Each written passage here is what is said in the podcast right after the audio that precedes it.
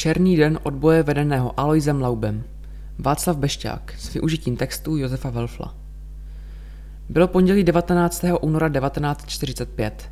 Ve věznici v německém Brandenburgu čekalo 16 mužů z Příbramska, kteří byli odsouzeni k trestu smrti za podíl na protinacistickém odboji. Třetí říše se hroutila. Spojenci postupovali k Berlínu a tak se zdálo, že rozsudek možná ani nebude naplněn. Mezi 13. a 14. hodinou onoho únorového pondělí však byli postupně všichni muži popraveni. Byl mezi nimi i Alois Laub, jeden z hlavních představitelů příbramského odbojového hnutí. Do příbramy přišel Alois Laub jako bývalý československý legionář.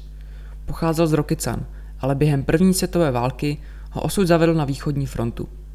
Po ročním pobytu v zajateckém táboře se přihlásil do vznikajícího československého vojska – byl přímým účastníkem legendární bitvy u Zborova a domů se vrátil v hodnosti nadporučíka. V armádě zůstal i po válce, dokud nebyl v důsledku Mnichovské dohody jeho útvar rozpuštěn.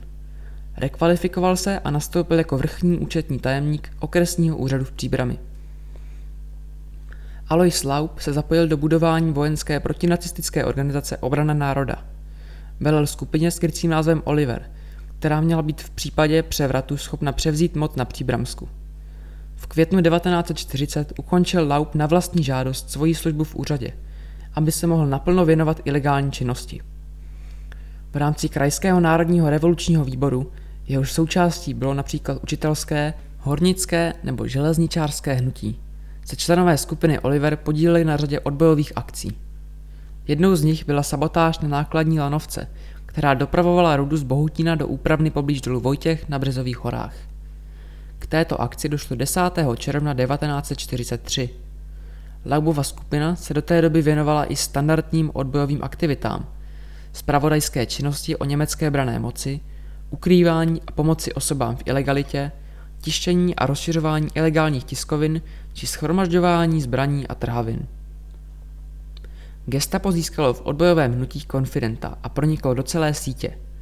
Na Příbramsku začalo zatýkání – a Alois Laub byl jedním z prvních, koho tajná policie zadržela. Celkem bylo v těch dnech začeno 165 osob.